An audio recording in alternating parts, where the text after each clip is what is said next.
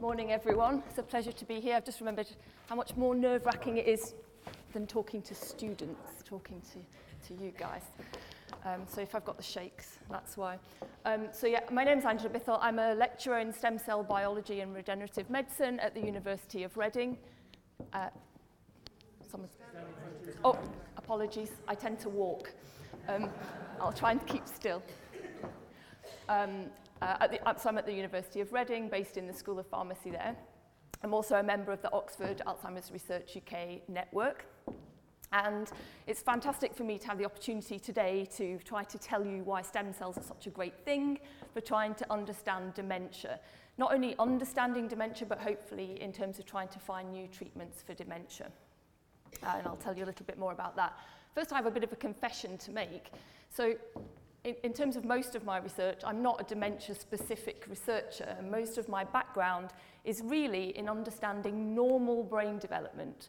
And in particular, how do we go from these guys, my favourite stem cells, neural stem cells, to one of those things, which is an, an adult brain, not, not to scale, I hasten to add. Um, so these are my, this is my main background. So how does neural stem cells generate the huge, vast complexity of cells and connections that are in the adult nervous system? And we've already talked about nerve cells, so your brain contains the nerve cells. These are the cells that communicate and allow you to, to, to perform all the tasks and functions that you do. But there are a bunch of other cells as well that we shouldn't neglect. In fact, I, I'm, I'm, uh, a lot of my research is concerning these support cells, um, which are called astrocytes and oligodendrocytes. And collectively, these cells make up your adult brain. So how do we go from neural stem cells into those? That's an important thing. You're thinking, what's this got to do with dementia? Okay.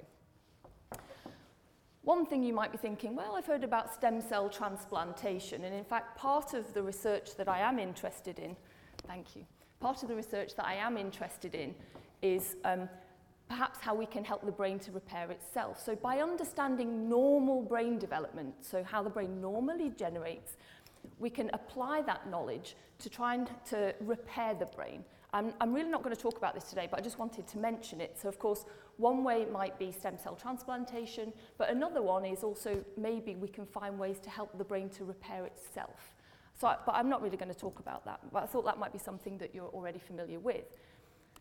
What I want to concentrate on today is using stem cells to understand dementia and find new drugs, not just to repair the brain. So why, do, why are stem cells so important for this kind of research? Well, first of all, human cells can be very difficult to get hold of, particularly brain cells. I'm pretty sure no one's willing to donate their brain cells whilst living for research.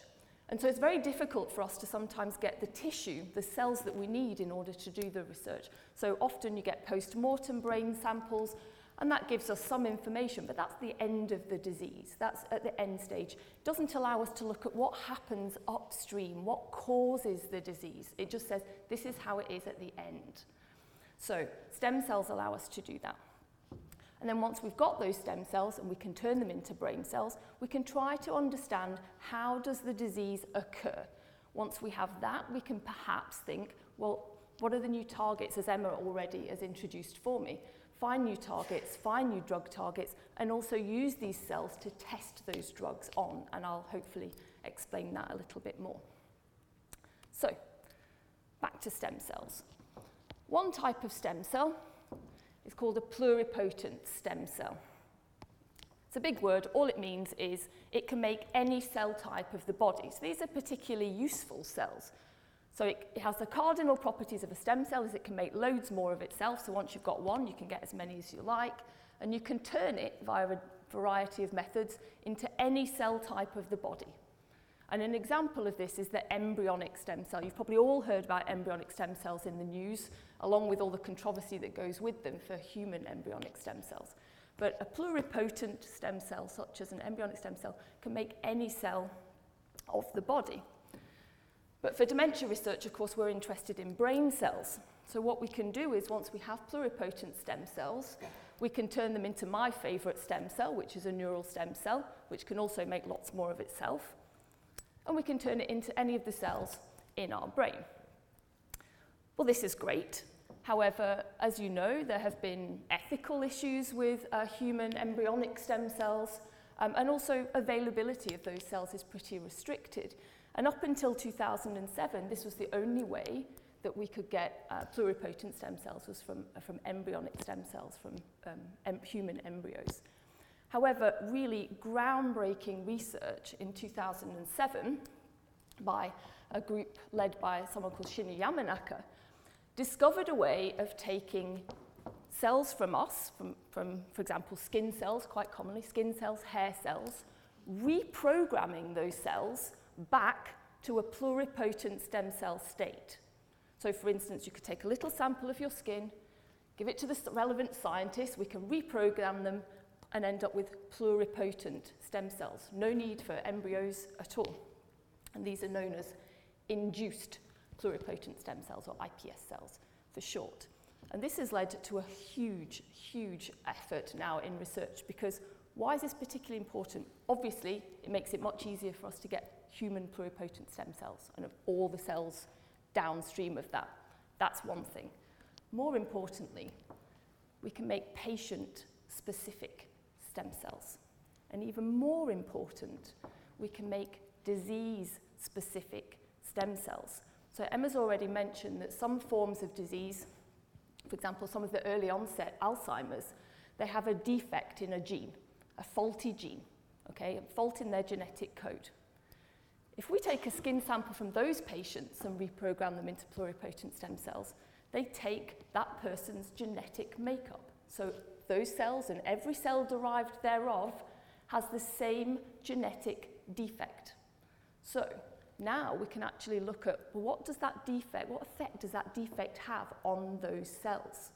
So it gives us a huge potential as a, as a tool for understanding what causes a disease. So again, taking the example of Alzheimer's disease, I said you get these toxic protein buildup. One of those was amyloid. So a lot of those people that have early onset that's inherited of Alzheimer's disease, so they have a defect in a gene, have a defect in one of these genes, in, and this one, um, APP. All, all three of these, in fact, will lead to toxic buildup of this amyloid protein and will give those people Alzheimer's disease.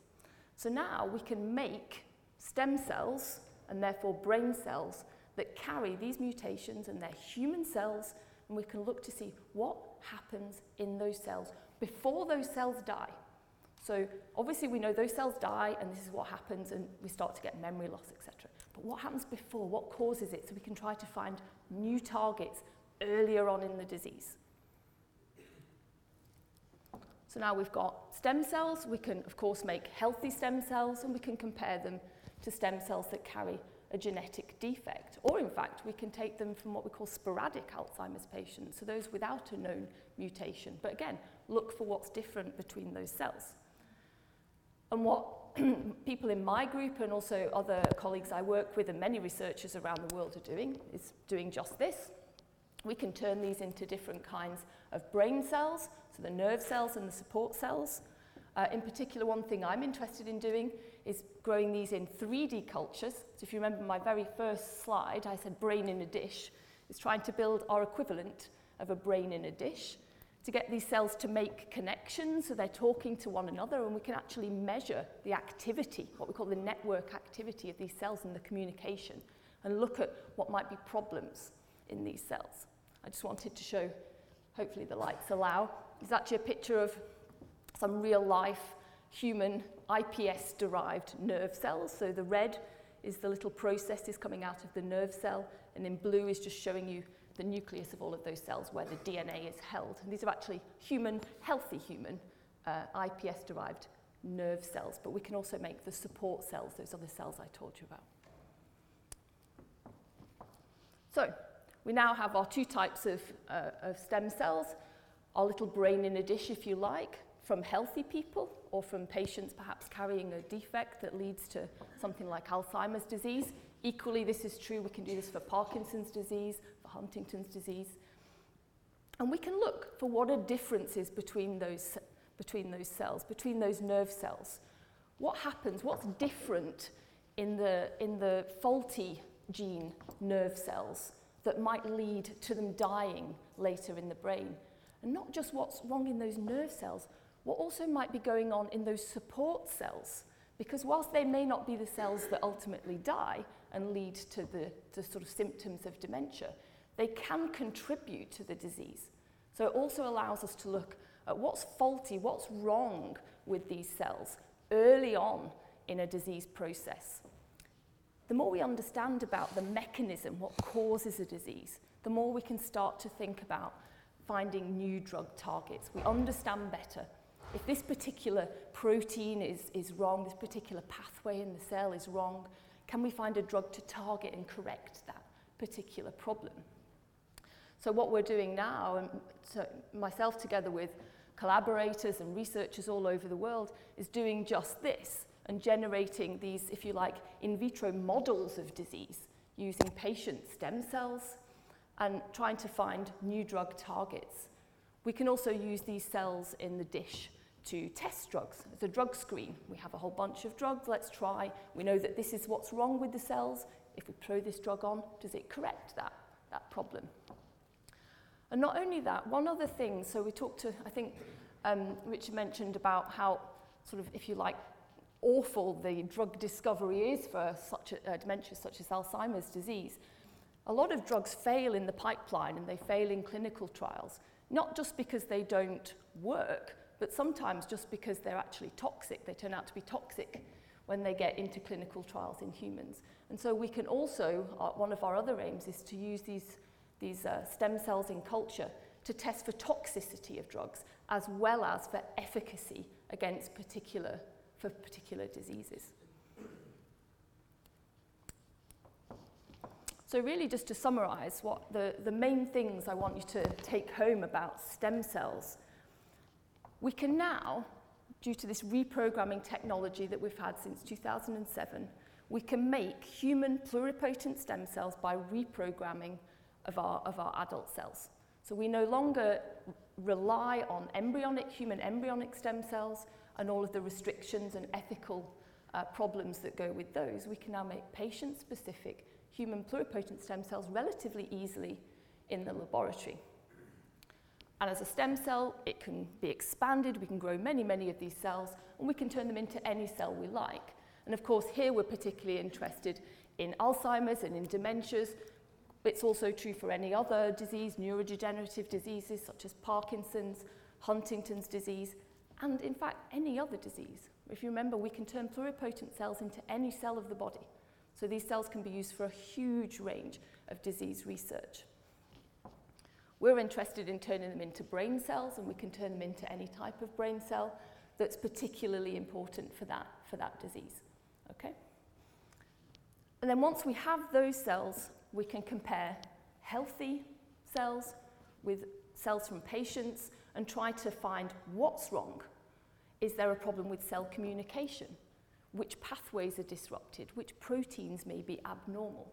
To find new targets for drugs and for new treatments to try to actually halt the disease early on and not be treating symptoms later on, as um, Emma had already talked about. And we can also use these as huge drug screening platforms and testing drugs for toxicity as well in a human-specific, you know, relevant system. I will leave it there. My contact details are there in case anybody wants to send me a question later on. Um, thank you for listening. Okay, so the question is how do we turn those pluripotent stem cells into specific kinds of cells, for example, brain cells rather than liver cells or hair cells?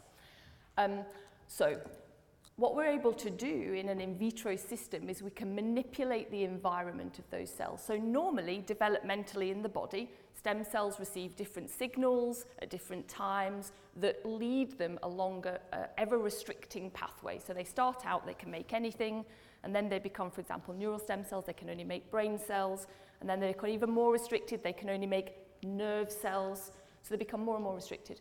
And by understanding what happens normally in development and the signals they receive, so if you remember back to the very beginning, I said my core interest from my background is in how the brain develops normally. We take what we know about what happens normally in the body to turn those cells into nerve cells, for example, and we recapitulate it in the dish. So if I know signal A turns them into neural stem cells, we can give them signal A in the, in the medium, in the food that they grow in, in the lab, and they respond to that. and they start to, to become restricted into the right type of cell. So we can manipulate their environment using proteins and other signaling molecules that they would naturally see during the developmental process. We can also do it via less um, relevant, less physiological means, and there are many ways we can even genetically manipulate cells to push them into becoming a brain cell or a heart cell or a skin cell. So we have lots of different ways, but actually this is where my own background in understanding how normal brain development happens can be applied to stem cell biology use for things like dementia research. We can make the right cells by understanding what happens normally. Second question, one at the front. Yep, you. Well, your, your research sounds absolutely fascinating and really valuable. Um, I know this is impossible question really, but what is your time frame? Wow. So what's my time frame? That is an impossible question. Depends on time frame for what. if we're talking about in getting this into a drug on the market, well, that there's no an simple answer, but we know that getting a drug from basic research through all the preclinical testing and through clinical trial can take 10 years, 20 years or more.